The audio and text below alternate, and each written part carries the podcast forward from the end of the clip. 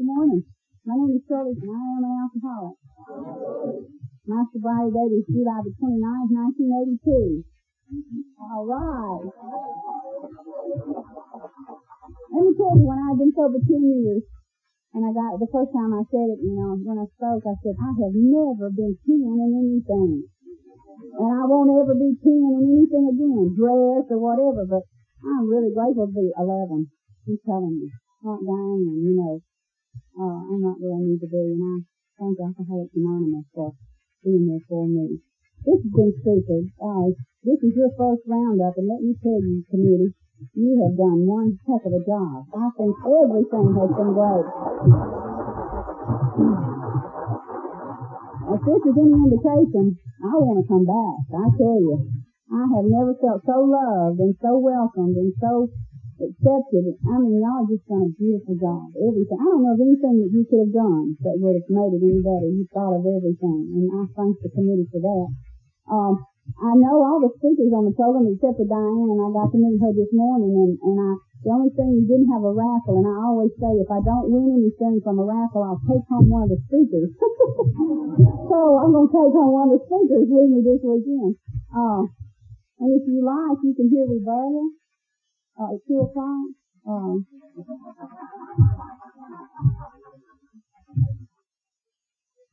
yeah, I have to say it because he does that to me if he speaks first. Uh, but I want all of you to meet my driver. He drove me to drinking. He drove me to treatment, and now he drives me to all these conventions than the fly. So would you stand up? He's my little Al-Anon.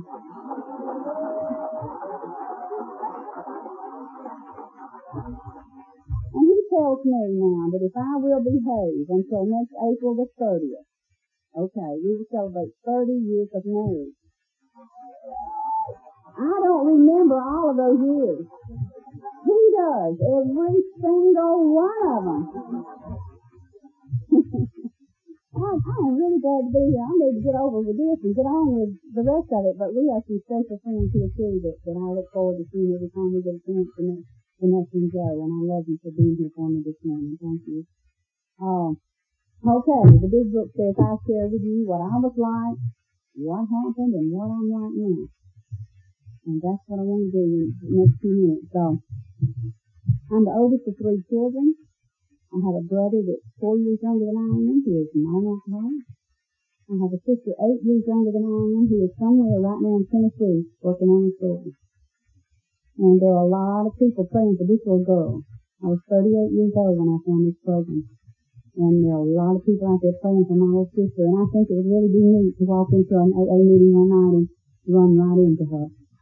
And you know, that's the miracle of this program. You never know when you're going to run into somebody that you've been praying for all these years. The day I graduated from elementary school, my parents signed the divorce papers.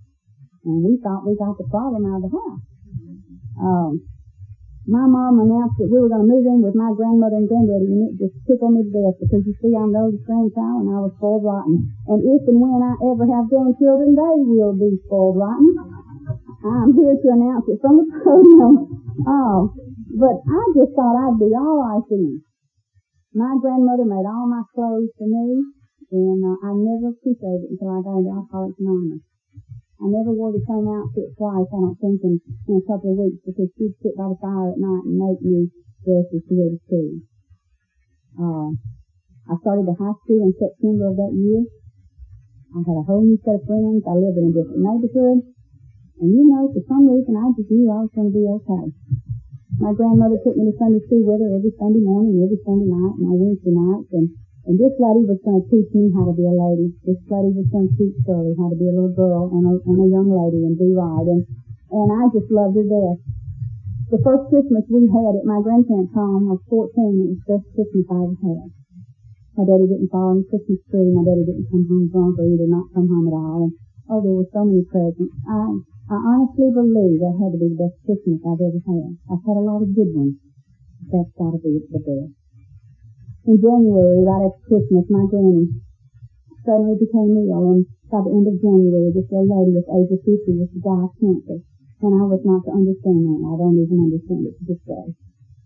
And see, this was the lady that was going to teach me some things. My mom you know, she had the younger two children, and my sister had polio when she was three years old, and for the next 11 years she was had major operations that would kind of take up all my mom's time. She was either getting ready to go into the hospital for surgery or coming out. Um, I didn't understand why my, why my granny died. I knew why my daddy was no longer around, but please, somebody, why did my granny have to die? I just didn't understand it. And being a parent today, I know that my granddaddy sat my mom down in the kitchen at the table and said, Louise, if you're going to live in my home with three children, you need to get a job, honey. and my mom had never had a job. My mom had never had to go to work. And I know today I might get a little, independence from her. but she said, well, if I've got to get a job, Dad, I'll just move out. And we did. We just, Mom got a job working 3 to 11 and found us a little two-bedroom apartment and my mom worked the night shift and we switched roles. I became the mother, she became the daughter. Simply because when she came in from work at night, we were always in bed asleep. When we got up to go to school the next morning, she was in better. The only time we saw her was on the weekends. And see, I'd come straight home from school, and I was in high school then, and I'd come straight home from school to make sure that Dave and Dale had their homework and had their bath and had dinner, and they got in bed. And I never thought about any other way. I just knew my mom depended on me to do that. I never gave it a second thought. And dating was not an issue because, you know, I had lunch with the girls at school, but I was 14, 15 years old, and, and I just had so many other things on my mind. I, I, dating was just not something that we talked about all the time until one day one girlfriend said, Shirley, I have a double date with a couple of fellows from Bessemer. I lived in Birmingham, which was back then, and my daughter said, did they have paved roads? uh, they did, no interstates, but uh, it was about an hour's drive, and she said, do you think your mom would let you go out on this double date with me Saturday night? And I said, well, I'll ask her. And so I remember saying, Mom, would it be okay if I go out on a blind date with Margaret? And she said, Shirley, nothing ever happens on a blind date. Well, he talks at 2 o'clock this afternoon. Tell me nothing ever happens on a blind date. My mom said to me, now Shirley, when he walks you to the door, do not kiss him. Good girls do not kiss on the first date. I thought, that's weird. Uh, my curfew was 10 o'clock and our day started at eight. No wonder no one ever got in trouble back then. He never had time. And uh, he walked me to the door and he tried to kiss me. But I remember what my mother said. And I wouldn't let him kiss me. And I walked in the door and closed it and my mom was ironing. And she said, well, how'd it go? Did you kiss him? I said, no ma'am. She said, well, he probably won't call you back anyway. I said, well then why couldn't I kiss him? Well, the next afternoon he called me. This was Sunday, and uh, he had gone to church that morning. And, and after dinner, he called me and asked me for another date on Sunday night. And this is an honest spoken, and I have to tell you this. When he picked me up, I let him kiss me before we got to the driveway. and he's been kissing me ever since.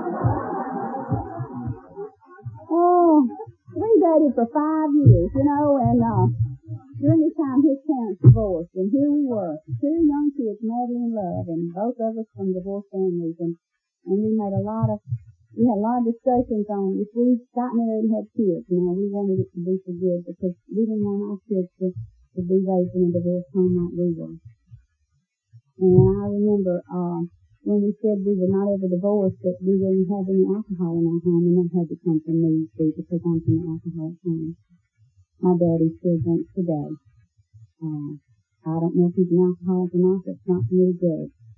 But I know his drinking messed up a lot of things in my life. But, but anyway, when we got serious, and, and I finally got the ring, you I want to make sure I had the ring. I called my daddy. Had not seen this man since the divorce papers were signed the day I graduated from elementary school. My daddy was not the kind of man who thought about child support, alimony. My daddy never bought me a birthday present. My daddy has never bought me a birthday present. I'm 49 years old. My daddy has never remembered me at Christmas. But the first thing I thought of was that man stopped to walk me down the aisle. That's the way this marriage will take. I had read all the bride's books. I had read all this stuff that says the girl walks down the aisle in a long white dress and a veil. And her daddy is walking her down the aisle and when they leave the church they throw this rice all over them and they live happily ever after and I wanted that. So I called my daddy. And he answered the phone. His telephone, and his number was in the telephone book. I called him. I should have known when he answered. He had that slur about his nature that, you know, I didn't never knew him to have anything but the slur. And I said, Dad, this is Shirley.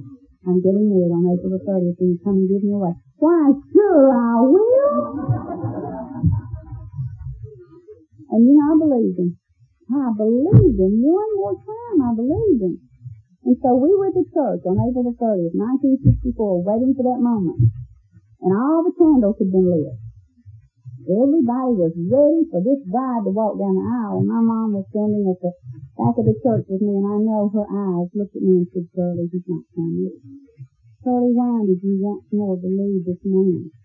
You'd rather have a drink than have anything to do with his family.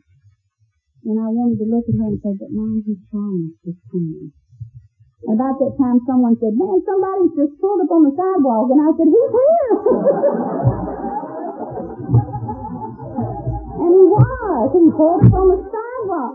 Why, wouldn't you be nervous if you were about to give away a daughter you hadn't seen in six years?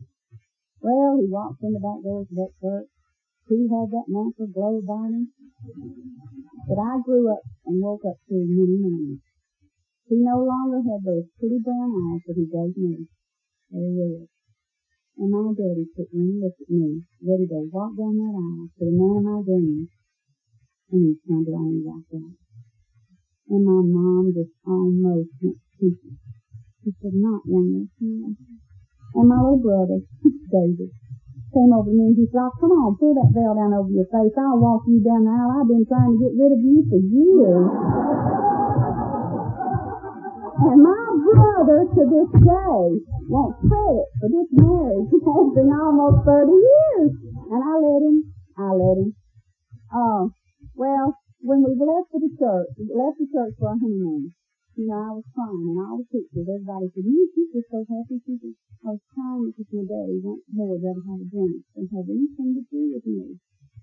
And I told Bo in the car, I said, well, not ever have alcohol in my home. And that was my, that was my affair. You know, that was my decision. But Bo had no reason to say anything about alcohol. He didn't live in it. And uh, we had real good jobs, and, and we had a lot of things we wanted to accomplish together. We had a lot of goals that we wanted to set together, and uh, and here we were starting out on something called the Great American Dream. And we knew we were going to be okay because we loved each other. And let me say this, that all through this disease called alcoholism, and throughout all this that we've been through, the one thing that has stayed strong is from love. And there have been a lot of times when that little pilot light is the only thing flickering, like on a gas stove. The eyes were not on, we were not going nowhere, but we never left that love. And when we were able to get to new people, and Alcoholics Anonymous, and Al-Anon, and Al Team, and today that stove is wide open, all four of those eyes. And I'm grateful that that little flicker never went out. Been the one thing that's been there since September of 1959. Uh, we left and we went on this honeymoon and we had a lot of things we wanted to do and the first thing we wanted to do was save up enough money for their house. And we did. We were real good. Uh, the first year we were married, before our first anniversary, we paid, saved up enough and paid down on the down payment on the pretty little home in Hueytown. We wanted kids. That was our next day. And on our second wedding anniversary, no kids.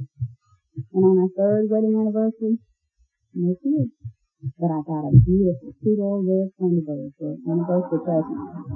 And I thought I was hot stuff. You know, I just, I went to work every morning thinking, now this can't be bad at all. and one day on the way home from work, a man hit me. Just busted my little bubble. Didn't do any damage to the car except a scrape on the side of it. And, and uh, got home and showed Bo the damage. And he said, well, you need to go to the doctor. And I said, well, I'm fine. He said, I know, but it sent me in and a couple of months down the road, you don't want to visualize it. So I said, okay, I'll go to that. So the next morning I go to this doctor and he checks me over from head to toe. And I feel fine. And when he's examining me, examining me, he said, Charlie, when you get dressed, go in my office. I'll be in there a few minutes. I want to talk to you. I said, he's found something wrong with me. So I get dressed and I go in his office and I pull up my chair in front of his desk and a couple of minutes later he walks in and he doesn't go around and sit on the other side of his desk. He pulls up a chair right beside me. And taps me on my knee and he says, Shirley, you're two months pregnant. And I said, from the red?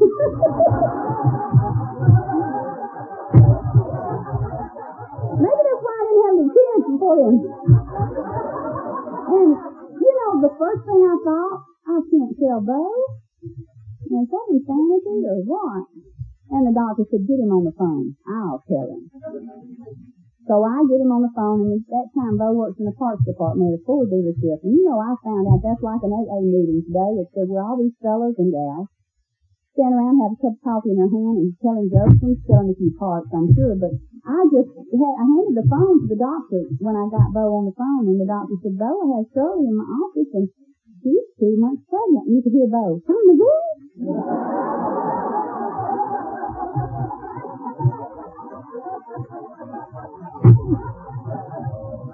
was very naive. Well, that little wretch's name was Mike, and he was born November the 10th, 1967. Last Wednesday, 26 years. And then I had another wretch, and her name was Susie, and she was born 17 months later, and she's a brown-headed, brown-eyed doll. And I want to tell you about Susie right now, because I don't want to leave anything out about her. She's 24 years old today and I had to raise my daughter. My daughter was 13 years old. My son was 15 when I came to Alcoholics Anonymous. I had taken away all of their growing years. This be built. It was my drinking. And my little girl started in the Alateen, and she stayed until she was 20. Then Al-Anon adopted her. My daughter, for some crazy reason, senior year in high school, said, Mom, I want to go to college. I drank up college. I drank up the house. I drank up everything. But my old girl said, Mom, I want to go to college. I want to work with alcoholics and drug addicts. So she applied for this little college about 40 miles from my home and they accepted her and, and she graduated December a year ago and she is now self-supporting through her own contributions and we love it. Oh, she is a counselor at uh, Walker Regional Hospital in Jasper, and she has 11 years of this coverage. And I thank Alateen for raising my little girl. I thank Alateen for making her species the jewel that she is. She is one dynamite young lady. She just recently moved back home. Her car was stolen from in front of her apartment. It scared. Said, Mom, can I come back home? I said, I've been praying for you to come back home for the longest. so we have her back home, and I love it. I've got a relationship with that young lady today that I never had with my mom. And I thank Alcoholics Anonymous for that. Okay, we had Mike and we had Susie. We had one boy, we had one girl. That's all the variety they had, so we didn't have any more. and when Susie was six months old, in order to fulfill this great American dream, it takes two paychecks. So I went back to work. After I found this little lady who would love and worship Mike and and she did. Mama Daddy raised my kids. Um, I went back to work and one day at lunch a girl asked me if I'd like to join a social sorority and I thought, now you know, I have come around. In school I never could stay for pep rallies or go to football games or join sororities. And now I've got my family, I've got my job, now these girls want me to join a sorority. That's about it, so I joined. And at one of these parties down the Warrior River, not too far from my home in Hueytown, on a Saturday night. Mike and Cece at home with a babysitter, and old Bo and I go to this little party. And uh, the band is playing music, and the moon's reflecting over the Warrior River, open bar, and my husband walks up to me and hands me a Tom Collins. I'm an alcoholic who remembers the first drink, and I'm an alcoholic who remembers the last. Me tell you about my first. It was in a real tall glass. It had pink colored water in it. It had a toothpick across the top. It had an orange wedge, a maraschino cherry, and a pineapple. In the bottom of this glass was an umbrella. And I swallowed the umbrella. And I was never to be the same anymore. I changed from that first drink. You know, when I went into treatment, they told me the alcohol was a depressant. And I lied. I told them, I said, you're lying to me. It's given me energy for years. And it did until it quit working. Um, I am an alcoholic who drinks wine. All you guys out there who drink wine are winos. and I consider myself a wineette. I thought it was ladylike to drink wine. Now, I drank in my kitchen on 28th Avenue Hueytown every afternoon after work. I never went to bars. I never ran around. I never had a DUI. I've never been in jail. Man, I have written some bad checks. but I drank in my little kitchen from 4.31 until whatever time I passed out. And then I'd go turn back the cover and go bed. It didn't matter who was there, the preacher, the mother-in-law, the infant man, what. It, when it's time to go to bed, I went to bed. Uh, but you know what? My bottom for me was just as bad as if I'd done everything that every woman's trying to do in this program. When I hit my bottom, I had else to go with. Um, you know, I can remember keeping my wine in a real pretty glass decanter on the left side of the refrigerator. And uh, I found out not too just recently that Kool-Aid is coming out with a new flavor. It's called Tickle Pink. That's what I drank. Boone's Farm Tickle Pink. And my kids love strawberry Kool-Aid, so I kept their Kool-Aid in a white Tupperware pitcher on the right side of the refrigerator. Now I was real quick to tell Mike and Susie, you, your Kool-Aid is on the right side. Mom's Kool-Aid is on the left. And let me tell you the smallest scar that Duncan put on my little girl. She won't touch Kool-Aid She won't touch it. If she goes anywhere and they have a container of Kool-Aid, which they now have water, and that's the smallest scar that my Duncan put on my little girl. Um, you know, I drank in my kitchen and, and I would start dinner when I get in from work and a lot of times Susie would finish it. Then I changed roles with my mom for totally different reasons, but there came a time when my little girl and I switched roles, and I'm not proud of it. My little girl is left-handed, and I can't tell you the times I would open up the linen closet, and because she's left-handed, the towels wouldn't be folded the way I wanted them, and I'd put them on. That's it. She would load the dishwasher, and she wouldn't put the plates and cups just like I thought they should be put. And I'd tell her, you can't do it right, don't do it. My little girl was tucking me in bed at night instead of me tucking her in bed. And I'm not proud of her. I don't know when my little boy's bedroom door started being locked. It's not important to me today. But I can remember getting up in the morning to go to Mike's bedroom and I'd have to knock on the door because it was locked. I'd go to Susie's bedroom door and I'd open it and walk over to the bedroom, over to the bed and shake her and I'd say, Susie, it's time to get up and pillowcases would always be there. And I never her why. I just thought maybe she went to bed a little early last night, didn't dry her hair. I'm to have to get up one morning for the fourth throat uh, for her and I'm to take her to the doctor. I'm not to get paid for being off. And, and that's to make me mad. But I never thought to ask her why pillowcases were there. When I went into treatment, my little girl, who's 13, said across the room to me, she said, Mom, the reason my pillowcases were always wet was because I cried myself to sleep over you every night. And I had been sober two years in Alcoholics Anonymous when my little boy said, Mom, the reason my bedroom door was always locked was because I cried myself to sleep every night over you. And I didn't hurt a soul. I didn't hurt a soul. I'd get up in the middle of the night to go get another drink, and I don't know when those started sleeping in the business house here in the living room. But the way the street light shone across the front of our house, you could see anyone sitting in the living room, and he'd be sitting in there in his big recliner chair crying. And I never stopped to ask him why. I just thought maybe he was having problems with somebody at work, and he'd have to take care of that, and I'd go get another drink, and I'd go back to bed and I didn't realize that he was sitting in his chair at night crying because he had a drinking wife.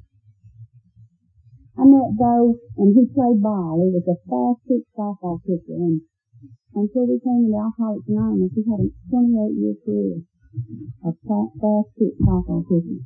I got a house full of trophies because the little boy and the little girl come along, and they play ball just like their daddy. Susie's a catcher, and Mike's left field. And there were a number of years when I spent the good part of my week at ball games. In fact, I'd lift the lid of my washing machine and it would say, ball uniform, ball uniforms. I watched so many. And, uh, I'd go to one ball game and Sissy was playing and then hers was over and we'd go watch her play. Or if they was not playing that night, we would all go watch mine play. And one girl at, a, at the confession stand one night said, you are the luckiest thing in the world. And said, thank you. And I didn't know what she meant. I thought she meant that all members of my family played ball. And then another night at the confession stand, this lady said, I'd give anything in the world for a week I help from her. And she was working in the confession stand. I said, what do you mean by that? And she said, well, you know where your husband is tonight and what he's doing. You have two kids and you know where they are tonight and you know what they're doing. And I never thought I had anything to be grateful for. I woke up one morning and, no I didn't. I came to one morning and I looked in the mirror in the bathroom and you know what I saw? I saw the natural glow that my daddy had on April 30th, 1964. I had the red eyes that my daddy walked through that door that church with. And I looked at myself in the mirror and I said, but I'm not as bad as my daddy. You see, before I married Bo, I made a deal with God that if he would ever let me have kids, I would never spank them. Because my daddy would spank me with a belt buckle in the belt. And I said, as long as I don't get like my daddy, I'll be okay. And I'd like to tell you right here today that I have never laid a hand on either of my children. I thank God for that. I know there have been times when I was so drunk, I probably could have killed him. And I know that God was watching over me there. Uh, I looked in this mirror one morning and, and the thought came to me, you know, Shirley, I don't remember the last time Faith was on me and said, I love you. And I looked back in this mirror and said, you know, I don't remember the last time Mom said, Mom, you smell so good. And I said, to think of it now, I can't remember the last time Susie gave me a compliment for something I took special for dinner. And this voice came back and said, Shirley, when was the last time you put your arms around Barry and told him that you loved him? Shirley, when was the last time you put your arms around Mike and told him he smelled good? Shirley, when was the last time you brushed Susie's hair, which was down below her waist at this time, blonde? Instead of having her go across the street to Bonnie's and have it brushed every night. I didn't want an house. I did not want to be an house. Everybody in Hewlett Industrial knew that Bo Pimpin's wife was a drunk. But don't call me. House. Don't call me. House. Um, alcohol put a little weight on me, and, and another morning I came to, and I looked in the mirror, and I weighed 200 pounds, and and I didn't sleep and I didn't eat. And I can remember mornings of the alarm clock going off and you asking Bo, are we getting up or are we going to bed? That's not living. That's not the great American dream. We had all the drapes filled in our house. And we were four individuals living four separate lives, going our own way when we hit the front door. And when we hit the front door, we straightened up and we put a smile on and we said to the world, we're fine. We didn't have our kids did not have company at our house because I didn't want my kids to know that we weren't living the great American dream. I didn't let my kids go to other people's houses because I didn't want them to see what the great American dream was like. I'm not proud of all the things that my alcoholism caused me to do in my family. There's still scars there that, we see them. But I know, I know that I'm making a conscious effort to take care of some of those. The last thing that my mom said to me on the phone when I was drunk was of my three kids, you're the father. And Mike and Susie deserve a better mother than what they've got. And if I had to count on you for anything, I'd just be not count on you. And uh, my family went to a ball game in July of 82. And my son was 15 at the time, and he was about a half of a head taller than me. And as they started out the front door, my son looked at me and he said, Hey, Mom, when we get home tonight, will you be passed out on the floor? Or will you be passed out in bed? And he didn't wait for an answer. He just turned around and for the first time in his life, I wanted to slap his people. How dare you look at your mother and say something like that? you can't show a little respect to me, then don't show it.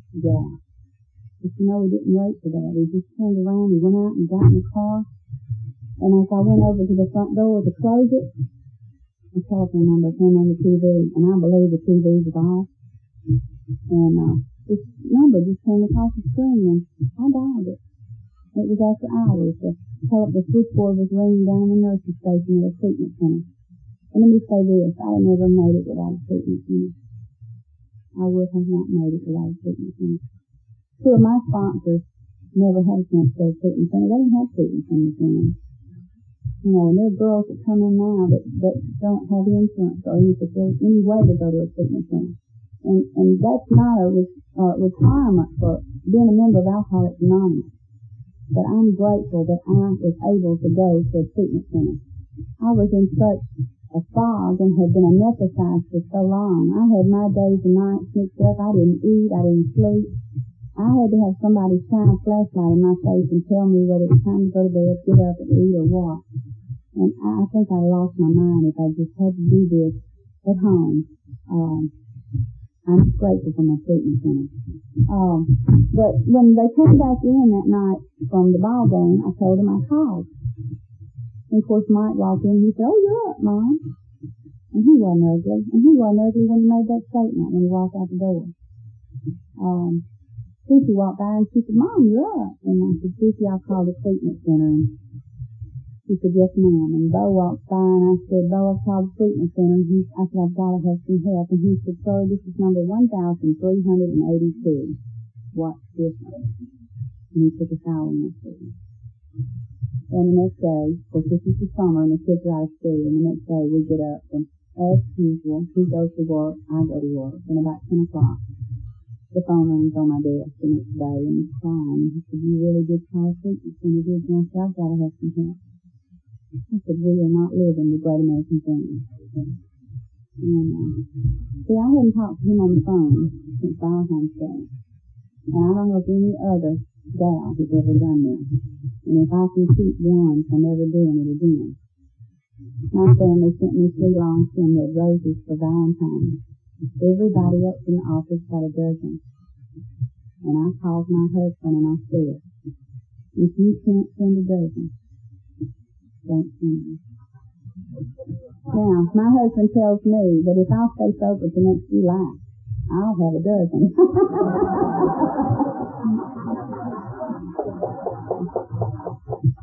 oh, what I wouldn't give to have one brother and sister.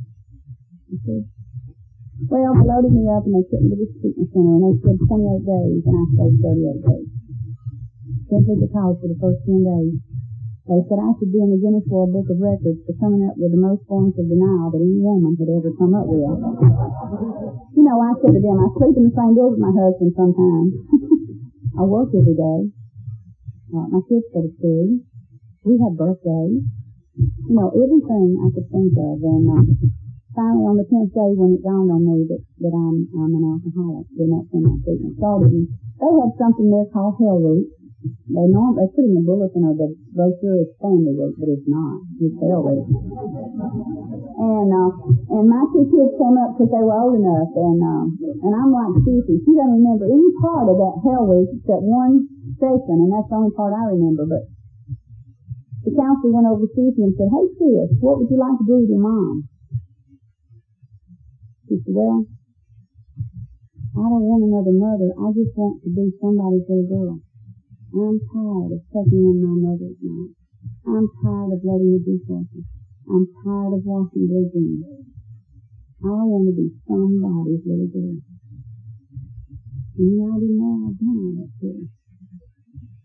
And the counselor went to Mike and said, Mike, what do you want to do with your mom? He said, well, I don't really know, but I want to stick with me. That was mine. And then the counselor went to Bo and said, what do you want to do with Shirley? And he said, I don't know, but we dated five years and we're 18 and a half years into marriage, but I ain't going to make it to number 19. And that got my attention. You can do anything in the world with me, but don't take me anything. You know, don't take away the one and only man I've ever had in my life that I promised to love and, and to cherish for death to his heart. Don't do this to me. And, uh, So I stayed a little while longer after Hell Week, and they let me come home on Labor Day weekend. And my introduction to Alcoholics Anonymous, I don't think could be any better than the one I had. Um, we had a, a suburban full of AA members from the Bessemer group who met us at the clubhouse and took us to an anniversary in Tuscaloosa, Alabama. And uh, I walked in scared death. And these women came out and put a badge on me, and and they were hugging and kissing and the women smelled so good and they had on two earrings and, and you know I like that. This program is based on attraction rather than promotion. And this one lady came up to me and she said, Terry, you keep coming back. It gets better. And I thought, yeah, the first time I did one of your meetings and I tell you what I've done to my kids and my family, you're going to say, there's the door, young lady. We don't need anybody like you. Lady came up to me and she said, honey, you don't ever have to be alone again. And I wanted to look at her and say, honey, you know what loneliness is. There's no way you could know about loneliness. You're in this room full of people hugging and kissing. And my two kids went with us, and my son thought all the Alateens running around were little drunks. He said, Mom, look at all the little drunks. And my daughter didn't think there was another woman AA. But everybody that she met or remembered was a man that had the red badge on it. And of course we had dinner and, and an Al-Anon speaker and dinner and an AA speaker. And we got ready and, and just as they opened the program, I looked up on the platform and, and there was a woman sitting up there that was going to speak. And all the way down to this anniversary, I said, please God, I need to hear a woman. I need to hear how a woman is to family And I put it out loud, and, and this lady who was to be my temporary sponsor, and I didn't want her to, but she adopted me, said, you better watch what you Shirley. And sometimes did it. And so when, when Marty got up there, she said, my name's Marty, and I'm an alcoholic. And Susie said, my God, there's two of them in the world, her and my mother. uh, Marty's a good friend of mine today. She lives in Huntsville, and and this program has brought a lot of uh, women into my life that I consider my sisters in this program. And all you guys are my brothers. And, and I thank God for Alcoholics Anonymous. We went home that night for the anniversary. Mike's 15, Susie's 13, and here at Window. And, and I've been in treatment for 38 days. And of course, I have cokes and chocolate chip cookies and stuff like that in treatment. And we got a gallon of milk and a package of chocolate chip cookies and we sat down in the living room in our house, in our home. And we talked about something called family recovery. And we were going to try. And we asked these kids that I was in for four weeks. I don't know why, but I just believe that, that these kids forced the kids to go. He said, introduce them or, or ask them to go. To me, it's like begging or asking us or making an alcoholic their meeting. You know, when, when the student's ready, the teacher will appear. And, and we ask these kids to get out here for four weeks, and when has a dynamite all can do. And they went for four weeks, and at the end of four, I've already told you about Susie, how she fell in love with it, and she found her place, and, and she did go back while she was in college, and she was the sponsor for her Alateen group for two years while she was in college, she drove home on Tuesday night, 40 miles one way to sponsor her Alateen group grew up in. And when she got her job working a night shift, she came to me today and she said, I don't want to take this job because I have to give up Alateen. And she said that maybe it's time for somebody else to take over. She sponsored it for years. Mike came to his daddy me and said, I don't think it's for me. He said, Mom, I support you. I'll go to all them meetings where you get those kids. And anytime you and Dad go to the beach, I'll go. and, and he did, but, but Mom had a program. So any number of afternoons, drinking school, he'd say to his sister, come in my room, we'll be at me go in I have a problem. And he had all the Alateen literature. And he didn't go to a lot of meetings. I feel this way. When you live in a house where there's active alcoholism, you are affected. When you live in a home where the program is practiced, you are affected.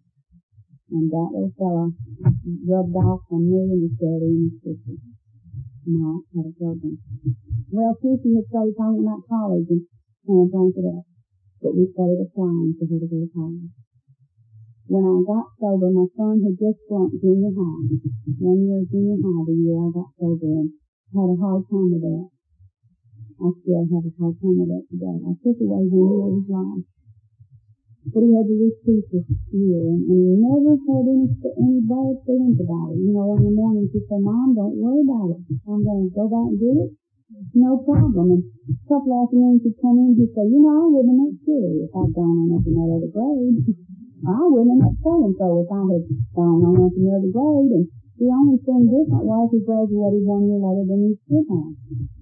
And we had a little party and he was a little nervous and excited. And, and we had about 50 people in the house. And, and all of his little buddies would come by and he had told them, he said, you, if you're drinking beer, you have to leave it outside on the steps.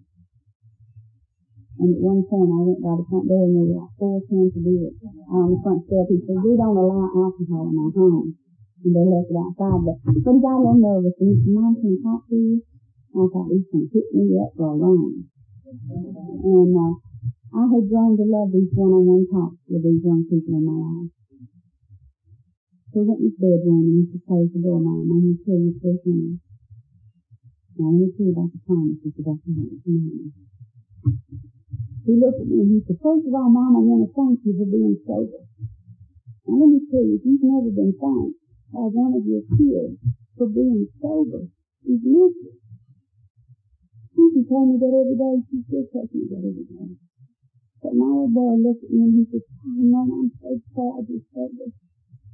And I heard the promises. And, and then he said, number Mom, for a long time, been this little glass wall between us. He said, it's getting ready to go down right now. He said, I know that you blame yourself for this year flunked. And he said, Mom, you didn't funk it. The teacher made the AI way. He said, I just got on my nerves I can live.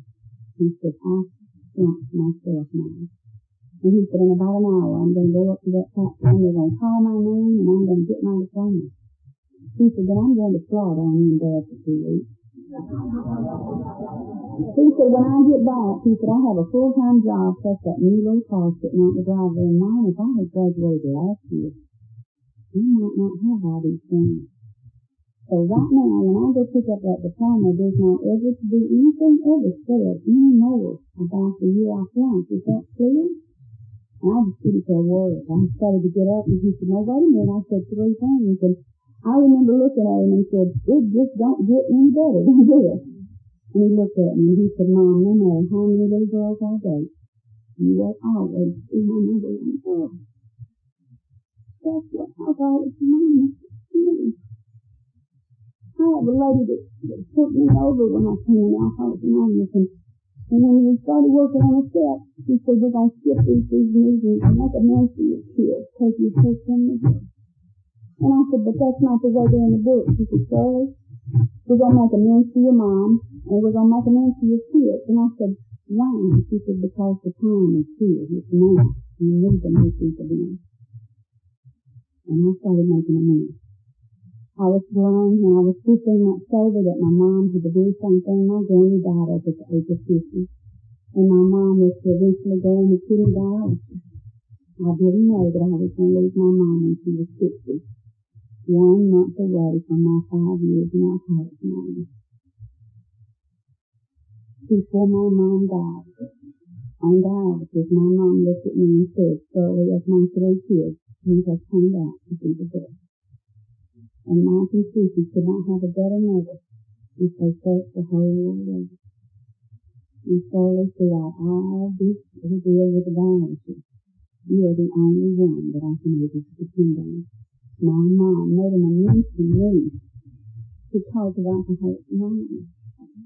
She wanted to give me my five-year tip, and she got so excited. She said, go ask your group if I can give you your five-year tip. And she had dialysis on Monday and Friday, and she said, can we do it, you know, on my Tuesday, Wednesday, Thursday? I said, we'll work, we will work around it.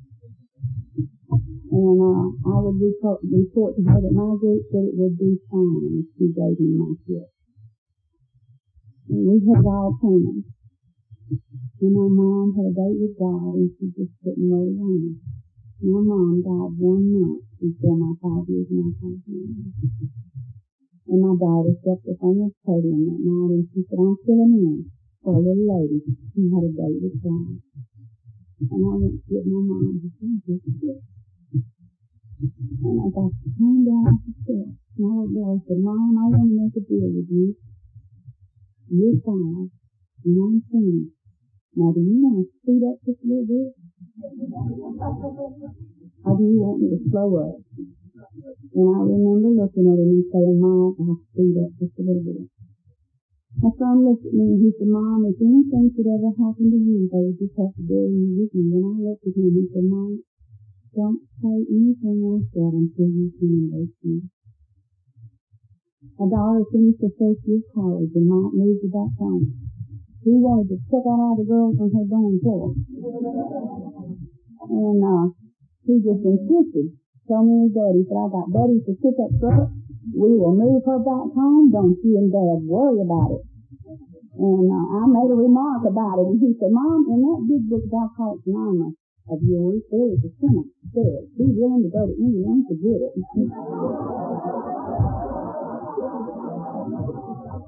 Tell me my son didn't have a program. But uh, we moved it back home. It was Mother's Day weekend, May of 88 moved back home the weekend, Saturday and Sunday, and on Tuesday night I went to my regular Tuesday night meeting at Bethany, which was a speaker meeting, and when I got home that night, my life was totally changed forever. Susie was home from college, and Bo was home from work, and at 12.30 that night, Bo and Susie and I had opened the front doors of our home to three policemen who told us that Mike would be killed instantly by a drunk driver.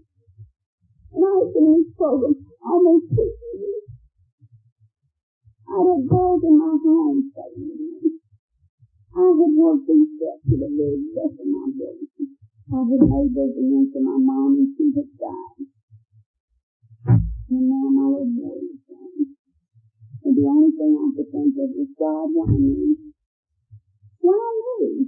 Why the drunk driver? Why couldn't have been a one-car accident? Thank God he wasn't on his motorcycle. I don't remember 72 hours that happened.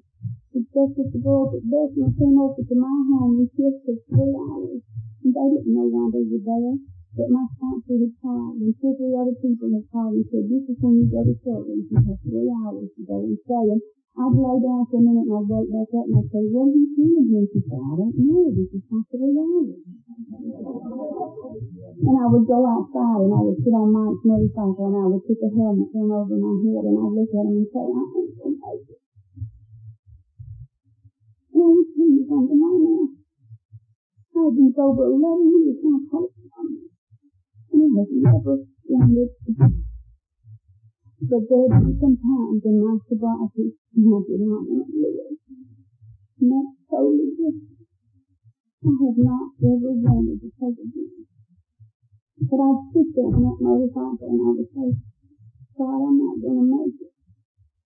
And the girl would show up at the front door or come around the backyard and come through the gate. And I remember at the cemetery, and my little girl came up to me and she said, I used to lay awake in bed at night, Mom, when you were drunk, and I'd say, let her die in her sleep, God, she's not worth it or let her get my money from my piggy bank one more time and go get a bottle of wine, God, and forget where she lives.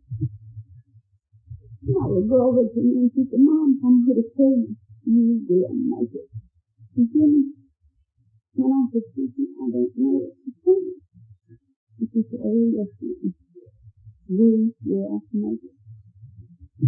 I have a little news. My brother's oldest girl she came up to me at the funeral and she was pregnant. Her due date was August the 11th. And I have, I just love Karen Beth. I love all the kids, but Karen is just the oldest, and, and there was a lot of things there. And uh, came up to me and she said, Aunt Shirley, I'm going to have this baby. It's due August the 11th, but I'm not going to have it the 11th. I'm going to have it August the 15th, your birthday. And it's not going to be a little girl, it's going to be a little boy. And I remember looking at Ken and I said, honey, you just have that little baby whenever. As long as it's okay, that's fine with me. And on Monday, August the 15th, was my birthday, at 6.30 that morning, pouring down rain, my brother called, crying, and he said, my first grandson born on my sister's birthday. And I just went all to pieces. And he said, I have one request in town. I said, what is it? He said, you're to come up here just as quickly as you can because you will be the first one to hold him. Now let me tell you about Justin. He is the sunshine of my life. He has so much of life in. He is blonde-headed and blue-eyed, and he'll call me here, thanks, Shirley. What you going to bring me when you come up here? And I said, anything you want. God gave me that little fella because I needed somebody to love in my life. I got a little, um, been out of state, uh, about two weeks after Mike died, and, uh, I heard Bo in the kitchen saying, I'm not coming to work today, I've got to do something this early. You know, we have our robes that we wear that's got the beads on the front of it, and, and that's the first thing I got rid of, and here I am with my robe on that's got nothing but tears on the front of it. And, and we came back in the living room, and I said, why aren't you going to work? He said, I'm just, I'm going to do something with you, and I said, this is ugly as I could be. I said, it won't do any good. He said, well, you can either go like that or you can put on some clothes. And, and he took me over to my sponsors and I said, it won't do any good. And, uh, so he took me over there and, when I got out of the van, Katie said, you want a drink, Charlie? And I looked at her and I said, no ma'am, I don't want a drink. She said, you're going to be okay. And I said, why did God do this to me? Why did God? We never had to go get him out of jail. We never had to go clean up something that he had done. And I said, Katie, there are girls in this program still have not made amends to their kids. I know one girl who never remembers her kids with a birthday cake. And I said, I had all that with mine. She said, well, now come on in here to my kitchen and just as soon as we get through talking, you can call Bo to come pick you up, and I expect you to be at the meeting tonight. And I said, is it going to be on me?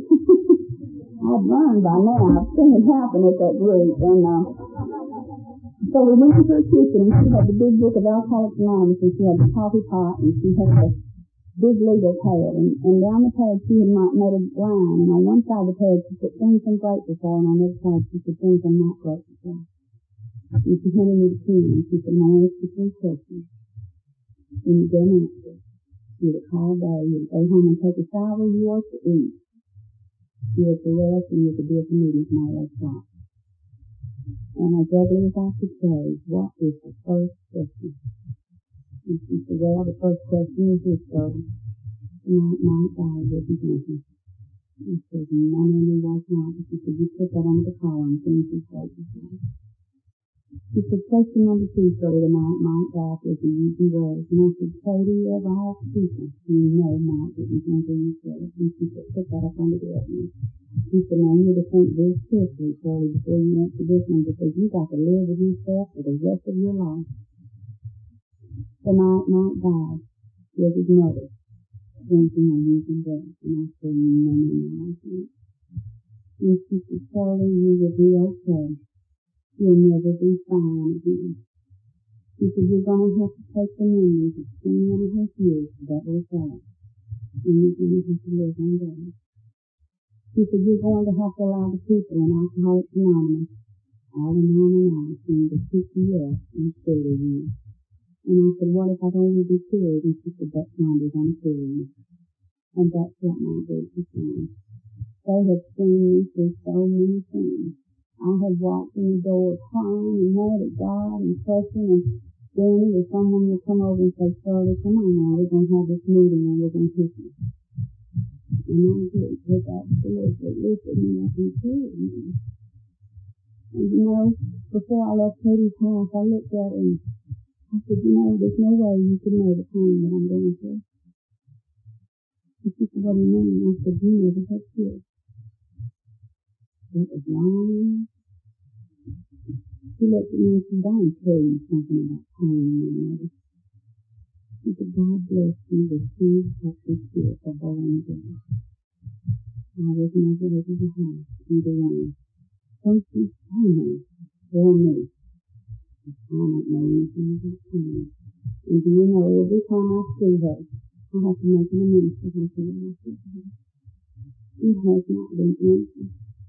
You know, there are so many days when I just want to give.